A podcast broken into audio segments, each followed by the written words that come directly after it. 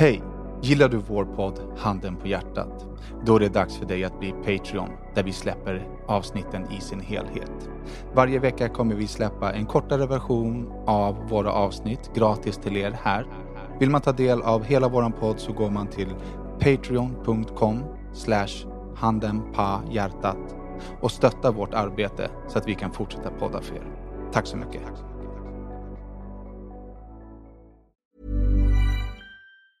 Quality sleep is essential. That's why the Sleep Number Smart Bed is designed for your ever-evolving sleep needs. Need a bed that's firmer or softer on either side? Helps you sleep at a comfortable temperature? Sleep Number Smart Beds let you individualize your comfort, so you sleep better together. J D Power ranks Sleep Number number one in customer satisfaction with mattresses purchased in-store. And now, save fifty percent on the Sleep Number Limited Edition Smart Bed for a limited time. For J D Power twenty twenty-three award information, visit jdpower.com slash awards. Only at a Sleep Number store or sleep number dot com. Wow! Nice! Yeah! What you're hearing are the sounds of people everywhere putting on Bombas socks, underwear, and T-shirts made from absurdly soft materials that feel like plush clouds. Yeah, that plush. And the best part? For every item you purchase, Bombas donates another to someone facing homelessness. Bombas. Big comfort for everyone. Go to bombas.com slash ACAST and use code ACAST for twenty percent off your first purchase. That's bombas.com slash ACAST. Code ACAST. Hej och välkomna till avsnitt hundratrettionio av Handen på hjärtat. Ett extrainsatt specialavsnitt inför det kommande valet. En podd där de vita lögnerna synas. Där det lilla förskönande filtret av den nästan ärliga sanningen ersätts av det riktigt nakna. Ni vet, den där handen på hjärtat sanningen. En podd av mig, Daniel Beiner. Och mig, El Presidente, Daki Savage. Jag är imponerad, Daki. Och mig, Rodrigo González. Personen bakom rösten är inte bara veckans gäst, utan också stor som ett fucking hus. Plånbok större än Bon Ankas valv. Han är vinnare av Robinson tjugohundraett och en före detta riksdagsledamot och en entreprenör av rang. Välkommen Jan Emanuel Johansson! Woho! Tack så mycket, tack så mycket, tack så mycket. Vilken jävla berättarröst han hade. Ja, ah, vilket intro han langa. Shit alltså, det var imponerande. Tack, tack. En snabbis bara till våra kära lyssnare. Det här är alltså ett extra insatt avsnitt som vi bjuder på för att ni har varit så bra och swishat så att vi kommer dunka ut två avsnitt nu, ja. Tätt in på varandra. Ja. Och med liksom, vad heter det, med tanke på eller med mm. anledning av att det är val på söndag så har vi bjudit in Jan Emanuel och ska snacka lite politik nu med er så att vi, man kan få lite mer fakta, lite vägledning och kanske få lite av den här nakna sanningen som vi försöker ta reda på i den här podden. Mm. All right. Välkommen Jan. Tack så mycket. Vi kan väl börja med att reda ut vem är du, din uppväxt och liksom sådär. Jag kommer från Gottsunda utanför Uppsala. Ja, det samma som labyrintkillarna. Ja, exakt. exakt. Mm. Vi härstammar lite grann från samma nätverk. Det som de brukar referera till i sina låttexter som Gottsunda Rude Boys. Mm. Det var jag och några vänner till mig som startade slutet av åttiotalet faktiskt. Mm. Så det är en grej som har hängt med ganska länge. Ja, därifrån så med hjälp av socialtjänstens varma hand så kom jag ifrån Gottsunda, kom till Nordsjälje eh, där jag sen har varit. Jag läste in grundskolan och delar av gymnasiet på folkhögskola. Eh, var med på en av de här värstingsglatserna som det har pratats ganska... Ni är tillräckligt gamla för att komma ja, ihåg. Ja, jag har lyssnat på någon P tre-dokumentär om det. Ja, men exakt. Värstingsglatserna. Ja, men det, ja, det var ju... Inte glass. Det var ju... det är bara glassreferenserna.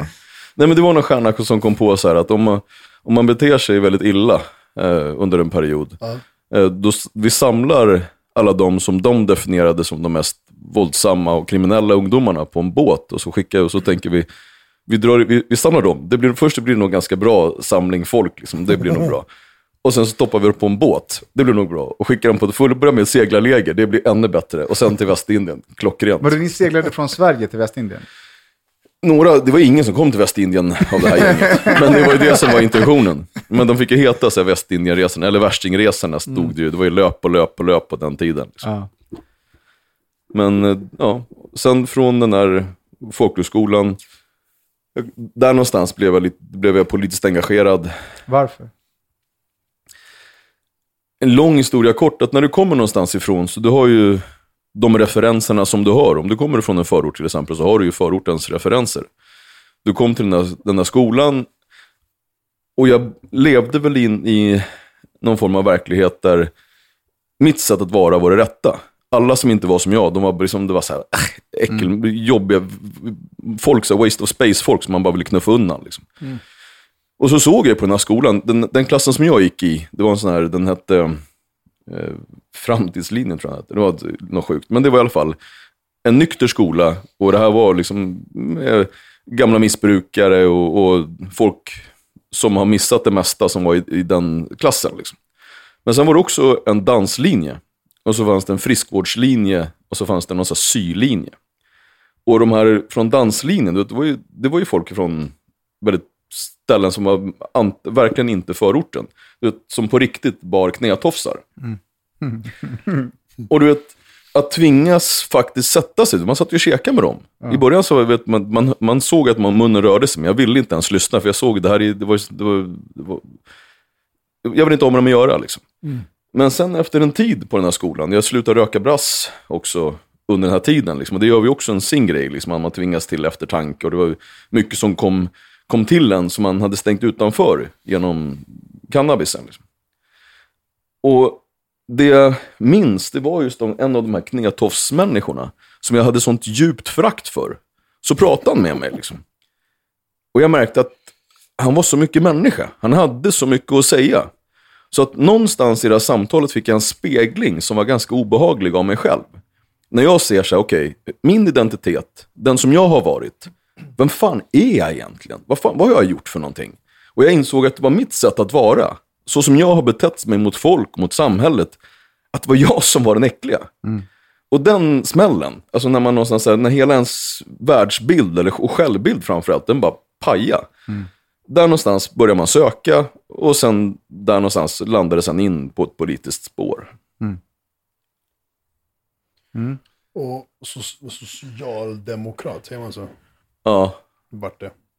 Ja, jag vet ju, alltså för mig är sosse, man är så här, kolla, han är sosse, eller så här, mm. åka tunnelbana då är man sosse. ja, ja. Så, så jag, förlo- jag, alltså jag förstår hur det låter, men så lite kan jag om Politik, om politik så att det blir liksom på den nivån. Nej, men sosse är ju det mest, det är ett klassiskt gammalt skällsord. Man, man, min jag, kanske man inte ska berätta, men min, min son, han tycker att någonting är riktigt keff. Så här att, men vad är det, jag bara tar den här tisarna. Nej, vad är det för jävla sosse-tisarna? Ja, men sosse, ja, ja. och det, och det, det, ja, men så har det alltid varit. Men härstammar det från att man menar din jävla socialdemokrat? Eller är det bara, att, eller hänger du med, är det det man menar? Eller är det det man menade då? Den liksom meningen. Men jag fattar, jag fattar vad du är ute efter. Så här, jag, jag brukar skämta om att eh, det folk retar sig på. Det är att om, om jag till exempel, jag, jag hade en Lambo tidigare. Och folk blev ju vansinniga. Så, hur fan kan du som är sosse köra en vit Lamborghini? Och jag bara, men vet du vad? Jag går och chack, då gick jag och köpte en röd Ferrari istället. Så att, men nu har jag köpt en sosse-röd Ferrari, är du glad nu? Liksom. Och det är ju inte det. Utan det är ju den här liksom sosse-grejen, det är att de, vad du än gör, visa för helvete inte att du har pengar. Oavsett om du är framgångsrik, om du har stash, visa dem inte. Det är fult. En sosse-container brukar man skämta om, det är en gammal Volvo. Och därifrån kommer också uttrycken, att man, det här, det enkla, det som alla andra ska ha. Mm. Alltså, sosse-Sverige, då menar man ju liksom att alla ska bo i likadana lägenheter, ha likadana bilar, lite så här sovjetinspirerat. Så som Konsum var när vi var små.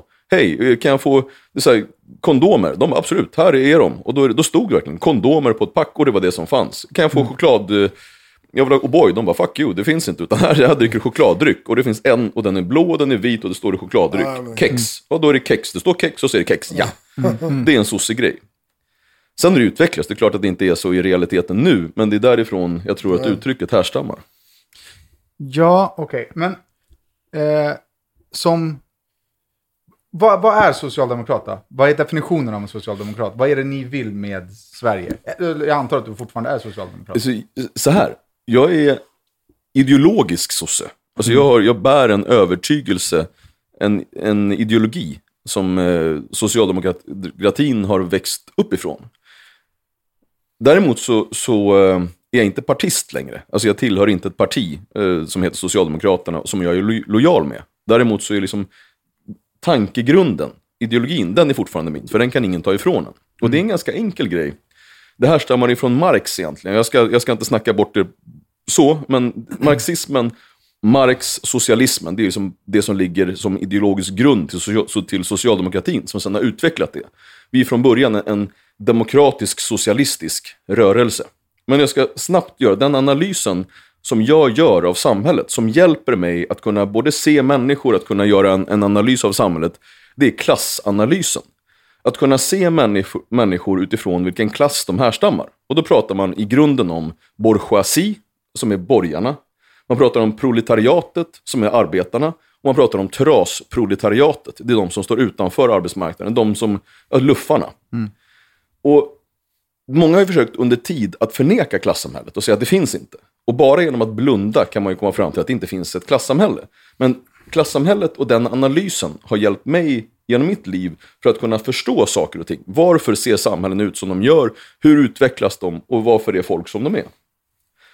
Därav är jag socialdemokrat, för jag gör en klassanalys. Jag har ett klassperspektiv mm. i vad jag nu tar mig till. Ja.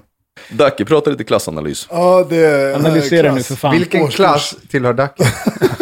Jag tror... Luffare. Nej, D- Daki, Daki har ju båda... Du har ju eh, företagare ja. Bakåt. Men, och här är också en, en ganska enkel grej att göra. Där, där har man tidigare... De som förenklar saker och ting. Är du företagare... Då är det också så här, åh, oh, har du företag, du tjänar en massa pengar. Men då fattar man inte, och det är också en sån här sossepryl, den, den, den är jobbig. Det är att man, och Vänsterpartiet framförallt, när man pratar om företag så tänker man att det är någon som tjänar mycket pengar och som ska betala mycket skatt. Man fattar inte hur många knegare det är som har eget företag, som tjänar bra mycket mindre än de fackliga kraven. Facket mm. är någonting som har flippat helt.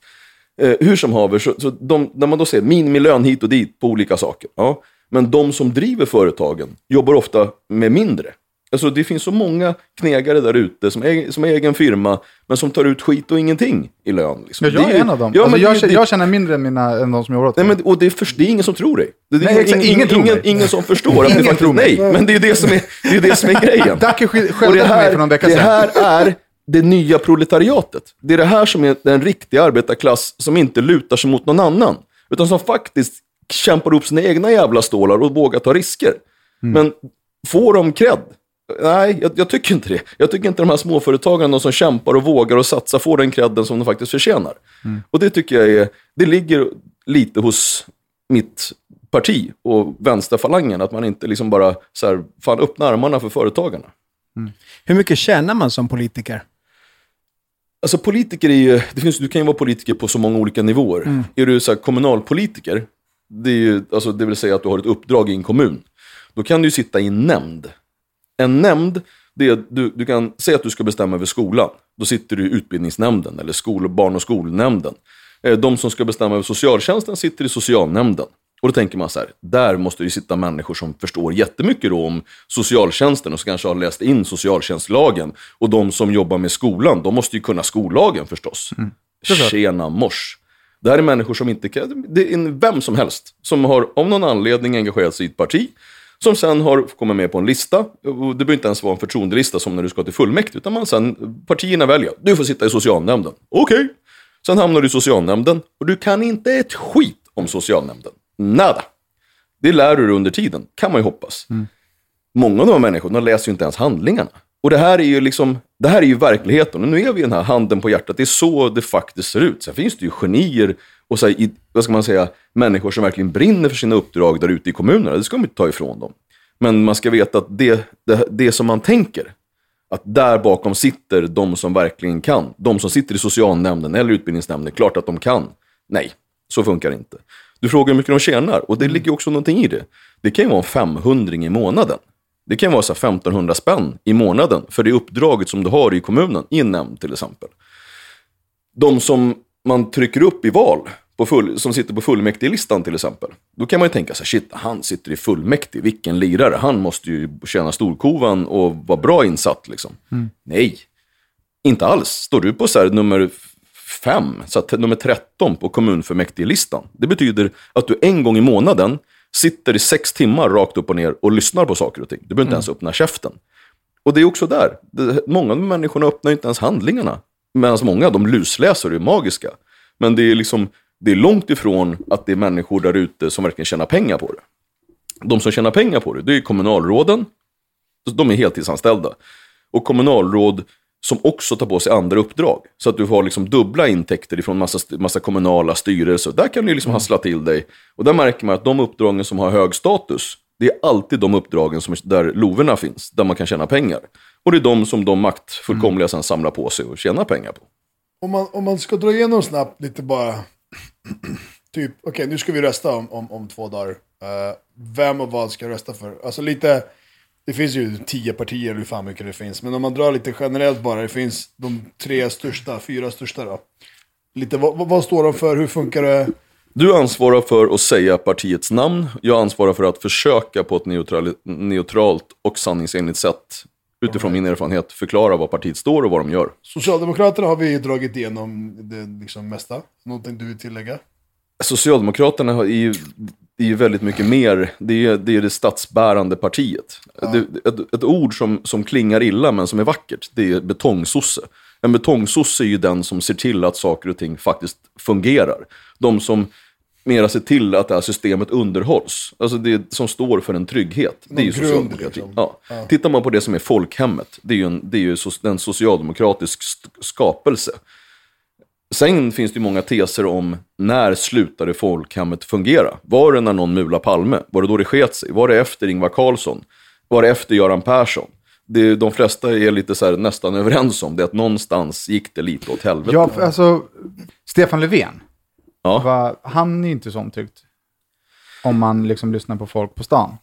Nej, man får ju ställa saker i relation till varandra. Det som är så tur för Stefan Löfven, det är att när man tittar på de andra politikerna så är de inte heller spe- speciellt populära. Så i så förtroendemätningar så, ja visst, han är ju sämre, vad ska man säga, han halkar efter flera andra partiledare. Men tycker du att han flera. är en bra ledare för Socialdemokraterna? Gör han det som du hade som vision när du var politiskt engagerad? Nej, så, så är det inte. Sen så måste man eh, också liksom, man måste se bakgrunden, hur det kom sig. När han valdes, han var, inte en, han, han var ju faktiskt inte en, en politruk i rörelsen som ville bli statsminister.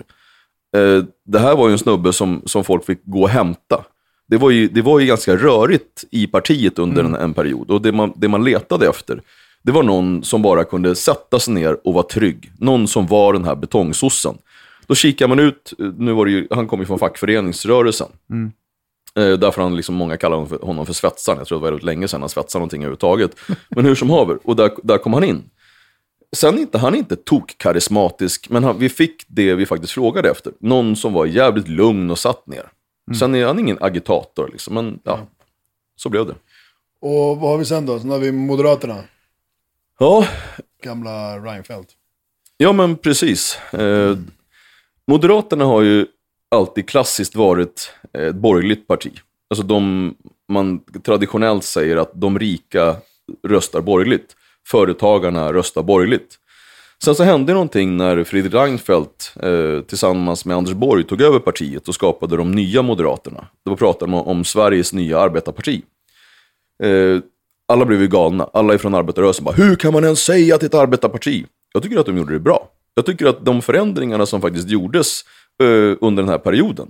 Man ska veta, jag måste, ska vi avslöja en, en av de här klassiska politiska lögnerna?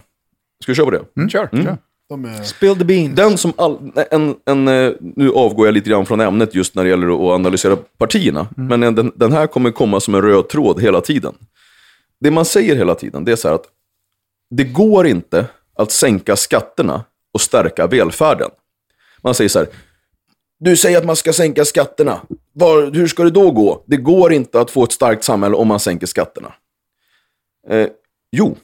Eh, och hur kan jag säga det?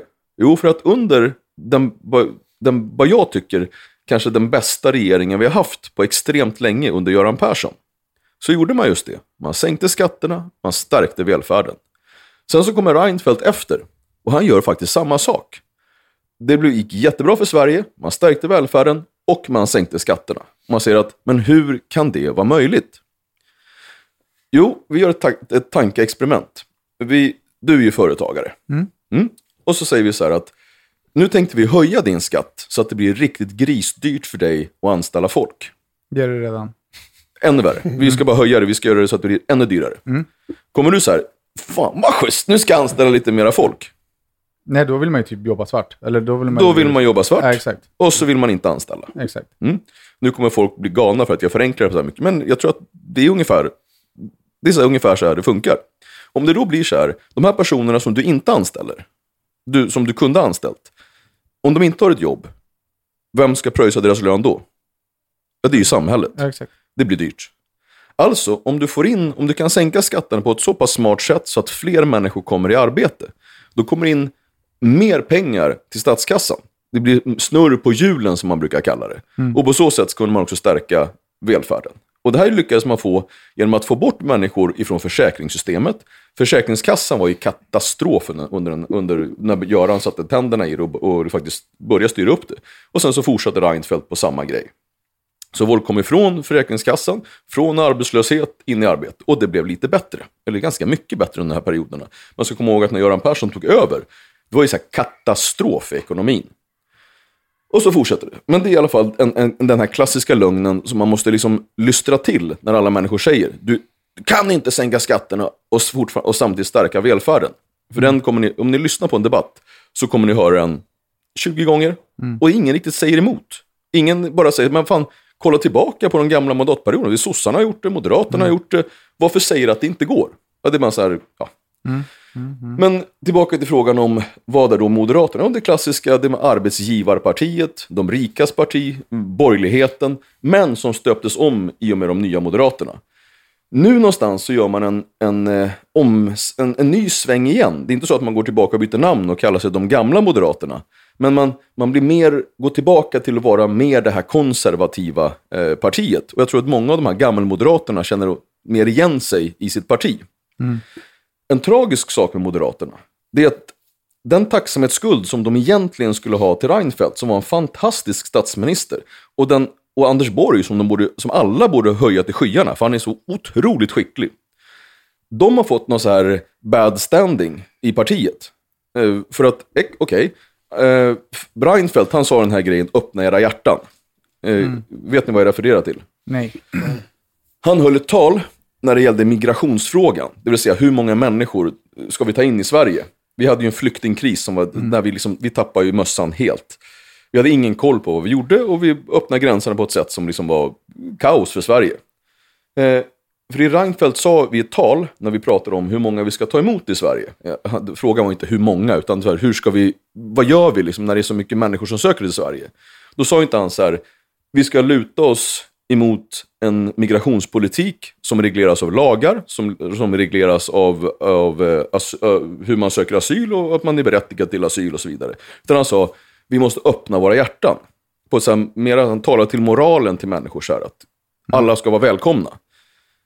Han fick stå som liksom galjonsfigur för en totalt havererad migrationspolitik. Och därav så fick han bara falla fritt. Istället för att man såg allt det fantastiska som han faktiskt har gjort. Mm. Och det är en klassisk otacksamhet inom eh, när du är politiker. Kolla Mona Sahlin. Hon gjorde så mycket bra saker under så många år. Alltså folk älskade Mona Sahlin.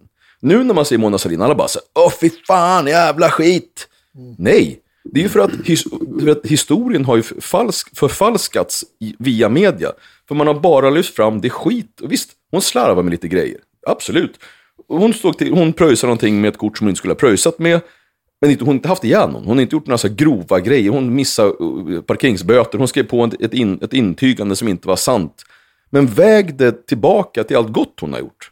Mm. Det är det man, folk vägrar se att man kan vara både har, god och ond. Ja, exakt. Men jag tror folk har svårt att se det när det ska vara så här en... Politiker ska man liksom inte kunna göra fel och de tjänar så bra så då ska de ta andras pengar. Exakt. Och, och det var ju det som, Daki, du, gjorde, du sa någonting ganska roligt och jag vet inte om det var här i podden eller om det var något annat sammanhang. Det var, det, var det. Det var någon politiker som hade så fyllt i någon jävla bensinersättning ja, eller någonting. Ja, precis, sa det för några dagar sedan. Ja, ja, exakt. Som hade skrivit men typ från första januari till tionde januari milersättning, men sen så hade han lagt upp på sociala medier att han var i Thailand den perioden liksom. Och så blev han påkommen om det.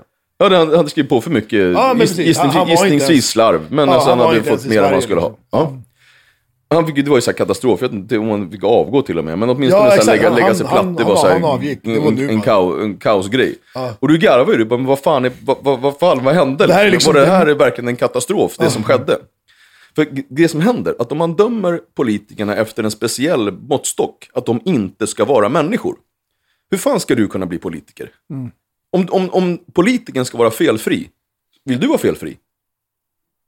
Nej, men det går ju inte. Vi ingen... Nej, alltså det är omöjligt. Vi brukar prata om det. Vi är människor liksom. Det, och, och om vi nu ska få en politik som fungerar, vilka politiker ska vi ha? Ska vi ha dem helt, som, in, som absolut inte kan representera vanliga folk, som är perfekta, som sitter där, vågar fan inte släppa sig, de vågar inte, titta, de vågar inte göra någonting, för de är så jävla rädda för att göra fel. Mm. Hur ska vi då kunna få en fungerande politik? Hur ska vi få politiker? Nu, alla som är vettiga, alla som har något förstånd säger jag skulle aldrig bli politiker. Man får ju bara äta skit. Mm. Men, men nu har vi gått igenom sossarna och vi har gått igenom, säger man sossarna? Är det fult att säga sossarna? Nej. Nej. Eh, Sverigedemokraterna. Moderaterna. Tredje, ja. Sverigedemokraterna behöver vi prata om. Ja.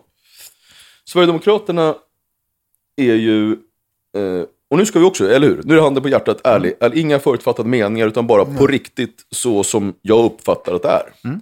Man pratar alltså, ju om, allt sånt som du ja. vet och behind ja, the camera, framför kamera. Ett stort, en, en, en, någonting som svider i hjärtat på arbetarrörelsen, det är ju att, att man har tappat folkrörelseengagemanget. Man är inte längre en folkrörelse. Det är inte så här gris mycket medlemmar i Socialdemokraterna. S S U har tappat liksom medlemsavtalet enormt. Alltså våra så här, bildningsförbundet, arbet, äh, A B F, Arbetarnas mm. bildningsförbund, alla de här folkrörelsegrejerna, folkparkerna, de bara, nej. Alltså det är, det är de, de, de som jobbar där nu, de kommer dö inom några år för att de är så attans gamla liksom. Mm. Mm. Jewelry isn't a gift you give just once. It's a way to remind your loved one of a beautiful moment every time they see it. Blue Nile can help you find the gift that says how you feel and says it beautifully with expert guidance and a wide assortment of jewelry of the highest quality at the best price. Go to Blue Nile dot com and experience the convenience of shopping Blue Nile, the original online jeweler since nineteen ninety-nine. That's Blue Nile dot com to find the perfect jewelry gift for any occasion. Blue Nile dot com.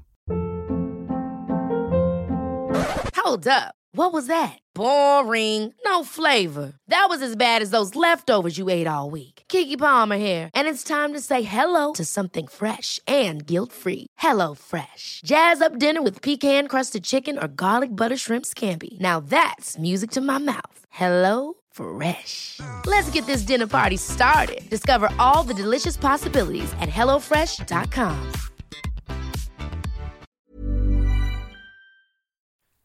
Och så är vi, ja, folkrörelsen är nästan död. Och nu kommer det som skrämmer arbetarrörelsen. Titta på hur det ser ut, engagemanget kring Sverigedemokraterna. Titta på när, när Jimmy håller sitt sommartal. Alltså hur, hur, hur den entusiasm som finns kring. Sen kan man döma ut och säga, men det är ju bara onda, de är bara nazister, de är bara... Vi skiter i det, vi lägger ingen moralisk aspekt på det. Vi kan, vi kan tycka illa om det som helst, men... Det är där, de, de som vi så här, jag, jag sa någon gång så här, man ska inte spotta på småfolket. Men det är det man också gör.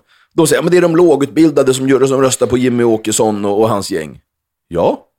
Är de, är de sämre? Är de där jävla bönderna med, bak, med snus och, bak, och bakåtkeps och de som inte fattar någonting liksom. Det är ju vårt folk. Det är småfolket. Det är ju, det är de, det är de människorna som vi ska bry oss om. Och de har gått till, no, till en, en folkrörelseliknande någonting nytt. Som säger någonting som man inte får säga. Mm. Jag säger inte bra, jag säger inte att det är dåligt. Jag säger bara att det är skrämmande ur vissa perspektiv. Men det, det, det, det har någonting händer i Sverige. Grejen, jag tycker att det är jobbigt att prata politik. För att det är så jävla känsligt. Mm. Mm. Det, det går typ för... inte att prata om det politik. Det är bästa sättet att bli hatad på. Ja. Alltså det är så jävla enkelt. Börja engagera dig politiskt. Jo, men bara, bara från förra podden, förra veckan. Jag har fått hundra eh, lyssnarbrev om folk som tycker att jag är dum eller att jag förlöjligar eller att jag förminskar eller liksom att jag får skylla mig själv som har röstat på Moderaterna. Det är så här, vad fan, jag säger ju att jag inte vet. Jag säger alltså, att hur, jag, inte, hur, jag, jag har liksom en, hur stora skillnader, alltså märker man, alltså för mig personligen, jag kan inte märka någon skillnad. Jag har inte när vi märkt haft någonting. Moderat och social, eller mm. för mig det, är det samma skit alltid. Jag, och det är det här, liksom ingen nu skillnad. Sätter ni ju, nu sätter ni fingret på det som är knaset med politiken. Det vill säga att om man för en politik på ett sånt sätt så att man måste knyta en armbindel på politikerna för att veta vilket parti de tillhör. För att alla säger samma sak. Mm. Och sen så tänker, och sen så ställer man frågan så här, men varför, varför tycker alla att vi bara pratar smörja? Hur kommer det sig? Men ni säger ju exakt samma sak. Om vi, om vi tar de här, ta valaffischerna. Du skulle kunna ta vilken valaffisch som helst. Vänstern exkluderat, för det är egentligen det enda partiet som har en valaffisch som säger någonting annorlunda. Eller sen åtminstone visar någon form av ideologisk stuns. Mm. Men alla andra, de kan du bara ta Moderaternas M, så sätta på en sossaffisch. Sossaffischen sätta på en centeraffisch. Ingen skulle märka någon skillnad, för det står blaha. Alltså, när man åker förbi affischen så är det så här, Centerpartiet, och man säger, okej, okay, nu, nu ska vi se, vad, vad tycker Centerpartiet? De tycker att vi ska gå framåt. Mm. Men räck upp handen de som tycker vi ska backa. Mm. Alltså, det var ett politiskt budskap som ingen säger emot är inte ett politiskt budskap. Och det är det här som skär sig. Det är det här som går åt pipsvängen. När vi går ut och tittar och nu ska jag söka eller vilket parti ska jag engagera mig i? Och alla säger bara så här, typ fred på jorden. Jada. Ja, eh, när man, jag, jag har sett typ tre. Jag har reflekterat över tre valaffischer. Dels den här framåt som du sa. Men sen så har jag precis där jag bor. Det är nästan som att Liberalerna har liksom gått på min gata. Och satt upp så här, uh. vill du ha att din sjö ska vara renare? Uh. Rösta på Liberalerna. Uh, uh, uh. Så jag bara, så, ja. Alltså, why not? Och det är så här, nu kommer folk mejla och tycker att jag är dum i huvudet. Men eh, jag, jag kan ingenting om Liberalerna. Men jag har fått upp dem på min valkompass. Uh. Vad är Liberalerna? Folkpartiet, som de hette tidigare, de har ju en eh, ideologi, liberalism, som är en, nu kommer jag få skit, jag tycker att det är en sympatisk ideologi. Utifrån att man säger att staten, och det här ska ju komma från en sosse då, men jag är en frihetlig socialdemokrat, att staten ska inte lägga sig i onödiga grejer. Staten kanske inte, där, som ni känner till så har vi, så har vi till exempel eh, genusforskning i Sverige. Vi har en, en myndighet som stödjer genusforskning som vi lägger jättemånga miljoner på. Genusforskningen i sig då kan komma fram till att man ska se till så att man motverkar könsroller på, på dagis, eller det heter inte dagis, på förskolan. Det vill mm. säga att man ska uppmuntra att barn, att pojkungar får leka med, med dockor. Mm. Jag förenklar och jag slarvar, men ungefär så. Nej, jag tycker inte det. Jag tycker in, inte att vi ska lägga skattemiljoner på det. Utan jag tycker att det finns basala delar i samhället som ska hållas upp av samhället. Jag tycker inte att, att samhället ska gå in och bestämma liksom, i familjerna, hos individerna. Man ska, det ska finnas en grund. Liksom. Det är liksom grunden för eh, liberalismen. Sen kan det vara socialliberal. Då blir man lite mer sossig. Då blir man mer socialdemokrat, det starka samhället. Liksom, där man, mm. ja. eh, det finns egentligen inget riktigt liberalt parti. Utan de heter ju Liberalerna. Och det står på deras, det är ju också jätteroligt. Då står det på deras valaffischer så här, varning, innehåller liberalt budskap. Och sen så står det någonting så här, eh, mer pengar till barnen eller någonting. Det vill säga att tvärtom budskapet. Att först så säger de någonting så här, stärk samhället. Och sen står det så här, liberalt innehåll. Man så här, kan du inte bara googla din egen ideologi så du tar reda på ungefär vad det är du ska stå för? Ish. Men Folkpartiet då heter det inte längre. Liberalerna är ett sympatiskt parti. De ju kämpar, skolan är en central fråga, det vill säga att man ska se till så lärarna har det bra. Om folk inte har en bra utbildning så ja, då blir det inget bra. Liksom. Nej. De är socialliberala, starkt samhälle, men även in, inte så mycket skatt som sossarna. Men de ligger alltså närmare sossarna än Moderaterna? Det är det här som är problemet. I och med att allas, alla partier, eh, Vänsterpartiet, Sverigedemokraterna lite undanhållna, springer ju mot mitten och mm. kämpar om mittenväljarna så att de geggar ju ihop sig. Så att de alla är ju extremt lika. Mm. Och sen försöker de så här, jo, men jag vill lägga två miljarder till på försvaret. Ja, men jag lägger fyra. Och, och väljarna, de bara, vad är en miljard? Mm. Alltså, hur, mycket, hur många nollor är det? Vad händer med försvaret? De vill lägga arton miljarder mer på försvaret. Man bara, hur många, hur många liksom, K S P är det? Liksom? Eller vad, vad, hur fan ska jag räkna den? Det blir lall, liksom. Och det mest extrema då, eller förutom S D eller F I, är då vänstern, tänker jag. För det är väl det som... Vänstern är ju det, det som vänstern är ju just vänstern, det är ju det gamla kommunistpartiet, ja. Vänsterpartiet kommunisterna som sen blev Vänsterpartiet.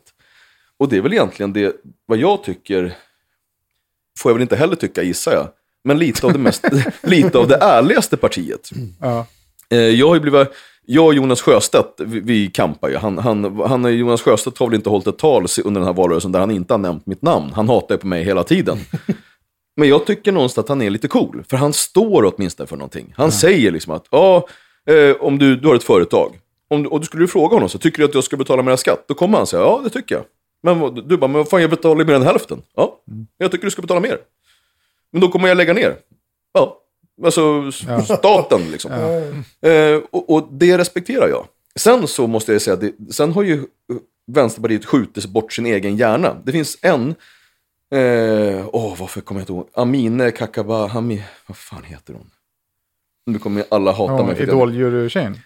Vad sa du? Nej, för fan, den politiker måste han väl... Jag, jag måste egentligen googla, men det, det är, en, det är en, en brud i, i, som satt i riksdagen samtidigt som mig. Hon är sjukt duktig. Eh, hon tog upp den en av de viktigaste frågorna. Alltså förtryck, heders, hedersförtryck. Ute i förorterna. Mm. Alltså tjejer som inte får, de får inte gå och bada, de har, har speciella kläder, du vet, gubbar som är taskiga mot mm. dem. Och istället då för att bli applåderad, de bara nej, vi, vi är så mycket vänster så vi törs inte ens vi, vi törs inte säga någonting om problematiken gällande integrationen, bara nej. Så hon blev liksom utfryst. De ville kasta ut henne ur partiet. Hon hamnade liksom utanför riksdagslistan och hon slagit sig tillbaka in igen. Men eh, hade det inte varit för det, hade det inte varit för att de hade en sån, sån smutsig hantering av det fallet och hur man liksom agerar i migrationsfrågan, så tycker jag att Vänsterpartiet helt klart är ett parti att lyfta fram som liksom, det hade varit valbart om de inte hade fuckat upp i migrationsfrågan. Gud vad, jag är fyrtiofyra år och säger fuckat upp. Ja. Nu ser jag på klockan här, det har verkligen sprungit iväg. Vi har några grejer som vi vill få svar på innan vi avslutar det här specialavsnittet.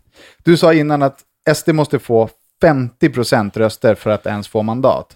Nej då, de, de, de mandat då får de ju hur som helst. De får ju, alltså, riks, de får ju personer i riksdagen. Ah. Får de ju, om de bara har över fyra procent. Ah. De, de sitter ju i riksdagen nu och de kommer ju definitivt sitta kvar och de kommer, de, de kommer bli större. De kommer säkerligen få, jag skulle säga över tjugo procent. Jag skulle gissa kanske tjugofem procent. Även om de undersökningar som görs nu säger att de är nere på typ sexton sjutton igen. Men min hyfsat kvalificerade gissning skulle vara ish tjugofem. Mm. Och vad, eh, vad, vad, vad händer då? Inte ett förbannade dugg. Inte ett skit. F- inte ett skit. Mm. För ingen, alla säger ju bara nej, vi tänker inte, tänker inte samarbeta mer. Inte när det gäller försvaret, inte, när det, alltså, inte ens såna här saker som man, där kan ni väl samarbeta i alla fall. Vad spelar det för roll? Liksom? Nej, mm. så länge står, står det bara Sverigedemokrat på det tänker jag inte samarbeta. Mm. Ja, okej. Okay. Eh, moderatledaren sa att nu kommer jag in, när han blev ny partiledare, då sa han att jag ska bli den vuxna i rummet. Sen hände något liksom. Jag trodde faktiskt, jag tyckte att han var sjukt sympatisk när han klev in och tog den, axlade den manteln liksom och sa att nu, ska jag, nu måste vi sluta löjla oss i politiken. Äh, och sen slutade med att han stod på Pride-scenen, vilket inte är fel i sig. Det är jättebra att stå där. Men att de inte bjöd in Jimmie Åkesson och så ställde de en elefant på scenen som skulle symbolisera honom. Och så stod de och viftade med flaggor och liksom så här vuxenmobbing på en nivå som är liksom så här above. Och det är klart, och sen bara, varför tar ingen oss på allvar för? Ja, men jag, låt mig berätta. Mm. Och, och det här är det bästa som kan hända Jimmie Åkesson. Ju mer utanförskap han får uppleva, ju mer vuxna människor ser hur de beter sig mot honom, ju fler röster får han. Alltså, han, de spelar ju bara honom i, i, i handen. Mm. Så de andra partierna, det de gör när de motarbetar, de säger bara så här, vad är, din, vad är ditt mål? Att eh, vi ska motverka Sverigedemokraterna. Okej. Okay.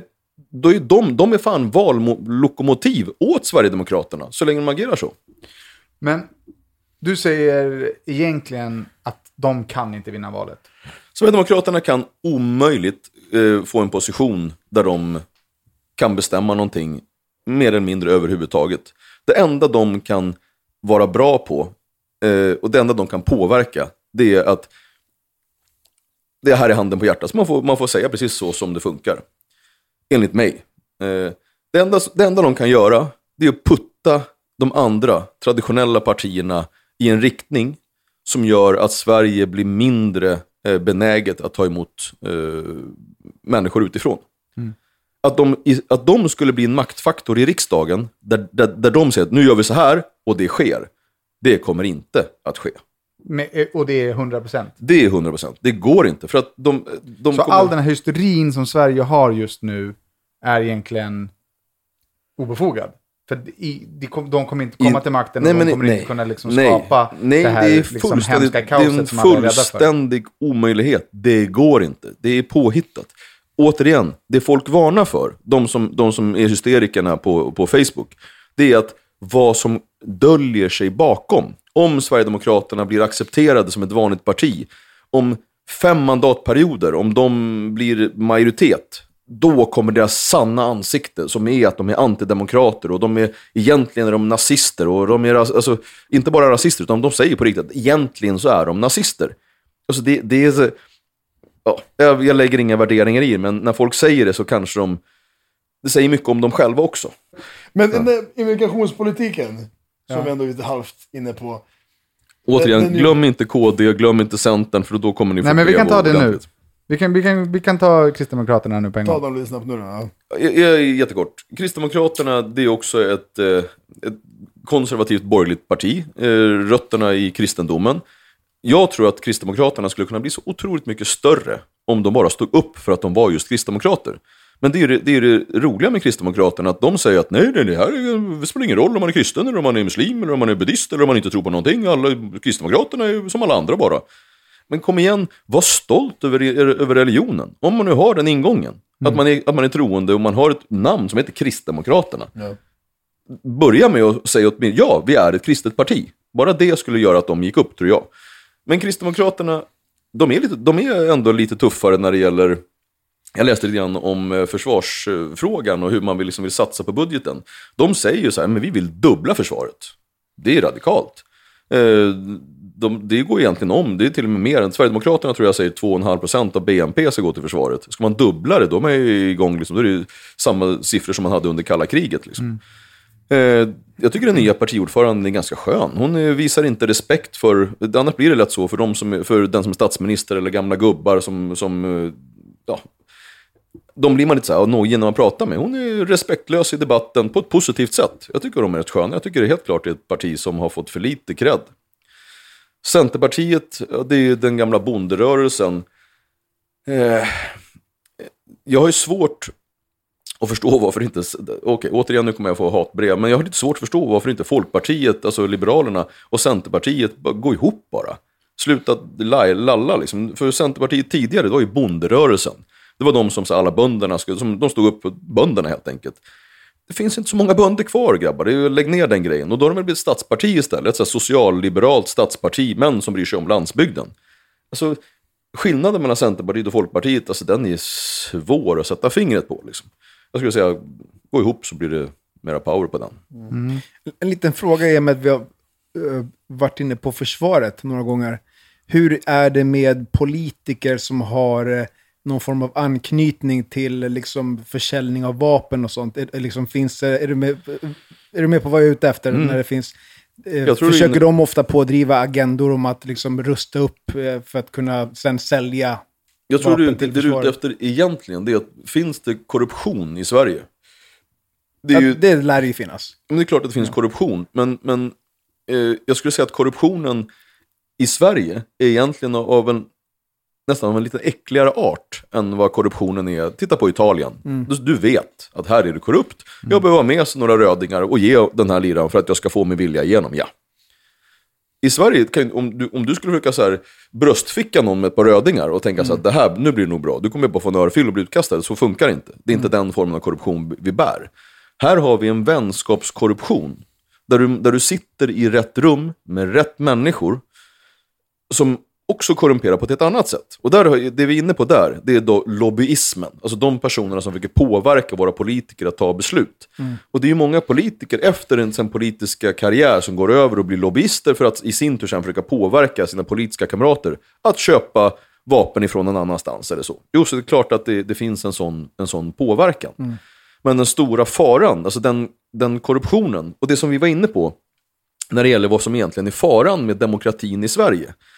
Det är ju, jag skulle säga att faran för demokratin i Sverige, det är rädslan.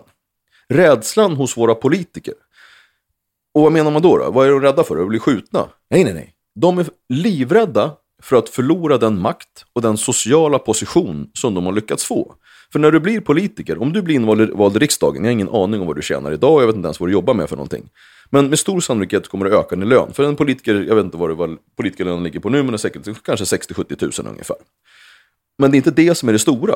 Det stora är att när du är riksdagsman, alla mer eller mindre bugar och bockar. Du, var du än ringer så är du välkommen. Alla tycker du är cool. När det är en middagsbjudning, ah, du är riksdagsman och berätta lite. Du får alltid, du är den som är lite i centrum. Om du inte röstar med ditt parti, då kommer, då kommer den grejen tas ifrån dig. Och du kommer hamna tillbaka som facklig ombudsman på Byggnads och gå runt och liksom berätta i bodarna om varför man ska rösta på sossarna och varför man ska vara arg på arbetsgivaren. Mm. Det vill inte du. Du kommer tillbaka till kassan där du jobbade innan eller vad det nu är för någonting. Och den rädslan som är, för att det är så många som höjer sin, sin sociala status och som höjer sin lön så enormt när de kommer in i riksdagen, gör att när sen partiledarna säger nu tycker vi så här, alla bara, ja, jajamensan. Där kommer också en form, det är en form av maktkorruption som gör att vi måste förändra. Vi måste förändra politiken på ett sånt sätt så att ett, du ska inte sitta max, max, max tre mandatperioder, jag skulle säga två mandatperioder. Vi skulle behöva halvera riksdagen. Med så många politiker som är just nu som, som då korrumperas av sitt eget begär av den sociala positionen de har, de pengarna de tjänar, det är inte bra. Mm. Det är bättre att ta in människor och särskilt då politiker som, som kanske till och med sänker sin lön när de kommer in i riksdagen som inte är beroende av politiken. Som kan säga det att när de säger så, tyck så här och man kan säga, vet du vad? Om du tar och får åt helvete då så går jag och röstar precis som jag vill. Mm. För jag behöver inte dig, jag behöver inte politiken. Det är de personerna vi behöver ha i politiken och de De drar åt någon annanstans. Ljuger alla politiker? Jag skulle säga att alla människor ljuger. Det enda som skiljer, det är olika mycket och olika bra. Jag säger att du är en lögnhals, du är en lögnhals, du är en lögnhals. Absolut. Och jag är en lögnhals. Men ljuger liksom eh, partierna inför valkampanjen för att få fler röster? Partierna. Till exempel eh, vägtullarna. Det var ju en ren och skär lögn. Det var ja, så här, vi ska, sänka, vi, ska, vi ska göra en folkomröstning. Just det, alltså bara... Ja, alla röstade ju nej, självklart. Ändå kom de upp. Alltså svikna vallöften, det sker ju precis hela tiden. Alltså jag skulle säga, anledningen till varför politiker inte ljuger rakt upp och ner i valbudskap, det är ju för att man torskar. Och sen så, för lite, lite långsiktiga även politiker. Men däremot att man lovar på och att man förskönar på ett ganska... oskönt sätt, absolut. Och att politiker ljuger, ja, tveklöst. Utan, och det är inte, har ingen partipryl att göra, utan det är, det är att livrädda människor ljuger. För när man blir pressad så då kan man ljuga, så det, det ligger ju människan när. Mm. Sen säger inte jag att politiker är sämre människor, jag säger bara att politiker är räddare människor. Mm. Och, det, och det är som sagt, återigen, det är kulturen som korrumperar. Det är, det är, det är kultur, den politiska kulturen som gör det livrädd. Mm. Vilka vinner valet? Vilka som blir, nu tänker du återigen, tänker du partimässigt procent? Alltså vem kommer, vilka kommer styra Sverige? Vilka kommer Sverige fira dagen nästa... efter valet? Jag tror att i stort sett alla kommer vara besvikna. För alla kommer, de flesta partier, jag tror K D kommer fira. För K D, de var så, de var så otroligt säkra på att vi kommer ryka. Vi kommer inte få sitta kvar i riksdagen. Och de kommer vara kvar, allting pekar på det och, och de har gjort en fantastisk valrörelse. De kommer fira. Jag tror att Sverigedemokraterna kommer fira oavsett, för de kommer öka ifrån föregående val. Sen så kanske de inte kommer upp. Många av Sverigedemokraterna tror att de ska få typ trettio procent. Det kommer inte ske. Jag skulle säga, kommer de till tjugofem, då har de verkligen skäl att fira. Sossarna kommer definitivt inte fira. Heller inte Moderaterna. Heller inte Centerpartiet och heller inte, inte Liberalerna. Utan det kommer bli en jätte... jobbig eftervalsdebatt där alla kommer liksom så här titta sig i spegeln och tänka, vad shit, vad gjorde vi för fel? Eh, jag tror att det borgerliga blocket kommer vinna. Eh, och, men det kommer inte vara en, en det kommer vara en väldigt osäker parlamentarisk ordning. Det kommer bli en minoritetsregering och det kommer vara beroende av Sverigedemokraterna. Och alla de som har svurit och sagt att över min döda kropp kommer vi aldrig någonsin ta stöd av, av Sverigedemokraterna, de vet. De vet mycket väl att de tvingas ta stöd av, av Sverigedemokraterna. Det de menar det är att de, de, ska, de ska inte ringa innan omröstningen och säga hej Sverigedemokraterna, har ni lust att rösta på oss? För att då har de ju tagit ett samarbete. Mm. Men de vet precis hur Sverigedemokraterna kommer att rösta. Jag läste någonstans att så här, lägger du en röst på Moderaterna så lägger du en röst på Socialdemokra- eller på Sverigedemokraterna. Alla kör ju med det kortet. Vad betyder det ens? Jag fattar det. Det betyder att, att någon eh, partistrateg har, har sagt så här, det här grabbar till partiarbetarna. Kör det här kortet, för det här kan vi liksom locka in människor till oss. Då menar man på att om du lägger en röst på Moderaterna, eh, då menar man på, okay, först är det det högerblocket. Nu har ju också Jimmy, när han skulle göra sin ideologiska kompass och visa var han stod någonstans, så vis, då ställde han den ganska nära Moderaterna. Mm. Men de säger också att Moderaterna har ingen chans att ta över om de inte har ett stöd av eh, Sverigedemokraterna. Och då menar de på att inofficiellt eh, så kommer de, om de ska ha makten, behöva ta stöd av Sverigedemokraterna. Men den som slänger ur sig det här, han glömde bort att det är precis samma sak med deras parti, vilket jävla parti de än, än, än tillhör. Om man inte då som Vänsterpartiet bara inser att de kommer aldrig få någon makt, utan de är ett gnällparti och de kommer alltid vara ett gnällparti och de kommer bara säga att vad som än är så säger de att ta från de rika och ge till de fattiga. Sunt men, men utopiskt och ideologiskt fint, men inte speciellt ja, mm. något funkis. Så jag tror att många som röstar i år kommer rösta för att inte rösta på S D. Det är jättemånga. Exakt. Och om man då inte vill lägga sin röst på S D, då är det alltså vänstern. Nej, det, om du inte vill lägga din röst på S D så lägger du helt enkelt din röst på ett annat parti. För vilka, vilket parti du än lägger din röst på som inte är S D, så är det inte S D. Alltså det, all, det där är bara skrämselpropaganda. Alla kör med liksom så här, ha, alla ska hatas, hata S D mest och den som hatar S D mest är godast. Och alla då skrämmer att om du röstar på sossarna, ja då är det S D. Röstar du på vem, då är det S D. Allting är, är bara... Mm. De kastar skit. Det är liksom vapnet mot andra partiet. Så ni kan, oavsett vad ni röstar på, röstar ni inte på S D så röstar ni inte på S D. Ja. Mm. Allting annat är bara skrämselpropaganda. Mm. Och om man är som mig då, då som inte kan, eller inte kunde så mycket när den här podden i alla fall, och, och ändå tycker att det är viktigt att rösta, är valkompassen ett alternativ för att få ett hum om hur man ska rösta? För jag fick höra också efter någon lyssnare som mejlade in, för du fattar väl att alla valkompasser är köpta? Liksom. Jag, skulle, jag, skulle inte säga, jag skulle inte säga köpta. Jag säger bara att det är en omöjlighet att skapa en, en valkompass som leder en medborgare rätt ideologiskt. För att du tycker så pass många olika delar eh, som, som du kan plocka från de olika partierna. Mm. Det du ska leta efter, det är din egen bakgrund och din egen övertygelse. Hur vill du att samhället ska vara? Tänker du så här att ska staten lägga sig så mycket som möjligt? Eller så lite som möjligt? Vill du ha en så stor stat som möjligt? Eller så liten stat som möjligt? Vill du ha så höga skatter som möjligt? Eller så låga skatter som möjligt? Så att du liksom hittar din egen ideologi. Sen utifrån det, då väljer, väljer du block. Och sen när du har kommit på vilket block du tillhör, då tänker du så här, vilka sakfrågor är någonting? Vad bryr jag mig om? Då tänker du så här, morsan är lärare, fan det är... Hon, hon har inte lätt. Jag vill att det ska bli bättre. Folkpartiet. Ja, farfar är ju bonde och jag tycker att de är ingen som lyssnar på bönderna. Ja, Centerpartiet. Ja, min kusin är ju frikyrklig. Nu är tyvärr inte Kristdemokraterna så duktiga på att vara just kristna längre. Men, men försvaret då. Ja, mm. men Kristdemokraterna är, är, är vassa när det, gäller, när det gäller försvaret. Eller när det gäller de äldre till exempel. Där är Kristdemokraterna på och pratar mycket om pensionärerna. Så man så snarare söker sig fram. Jag skulle att de här valkompasserna är mer än... en underhållningsfaktor. Ett sätt att sälja tidningar eller sälja hemsidor eller vad det nu må hända vara för dem. Klicks och grejer liksom. Mm. Ja, det är mycket som man inte vet. Som sagt, det är, det är känsliga frågor och det är spännande att höra från någon med lite insida. Eh, och nästa vecka så kommer vi fortsätta prata med dig kring dina företag och hur du faktiskt har slagit mynt på immigrationsfrågan. Och nu ser man hur det spritter i Dakis ben, för nu, kommer, nu hör ni glassbilen i bakgrunden. Ja, nu... Okej, okay, lyssnare, vi hoppas att ni har fått lite mer rätsida på hur ni ska tänka inför valet, vad de olika partierna betyder och att ni har uppskattat att vi har gjort ett politiskt avsnitt. Glöm nu för fan inte att vi tre som har den här handen på hjärtat, vi kan ingenting, men liksom håll inte på själv utan ta det för vad det är. Vi har liksom gett er en människa med information som har gett er sin information.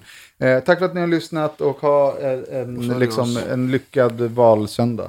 Och följ oss på... Men vi ska fortsätta nästa vecka. Men det kan man göra. Men det här är ju ett avslut med en podd, fan. Jo, okej. Okay. All right. Ja. Lite... Då är ve- veckans podd avslutad. Daki tar över. Eh... Jo, men ta över då. Okej, okay. Ja. Tack så mycket för dagens gäst, eh, Jan Emanuel. Och ni kan följa honom på sociala medier, Instagram, som heter... Vad heter det? Snabela Jan Emanuels. Jan Emanuels. Uh-huh. Jan Emanuels, vet jag så på slutet. G. Och Rodda. Rosilla. Och Daniel Beiner. Och mig på Daki Savage. Tack right. så mycket. Tack, tack. En av de mest kompetenta... Ursäkta mig. Inga problem. En av de mest kompetenta... Inga problem. Det var, jag vill bara säga att det är samma snubbe som så åt mig. Så här, se nu till att ha din jävla mobil avstängd, annars... Exakt, faktiskt. En, en, en, en helt annan femma. Visst ser du månen där, Danne? Det där är ingen jävla måne.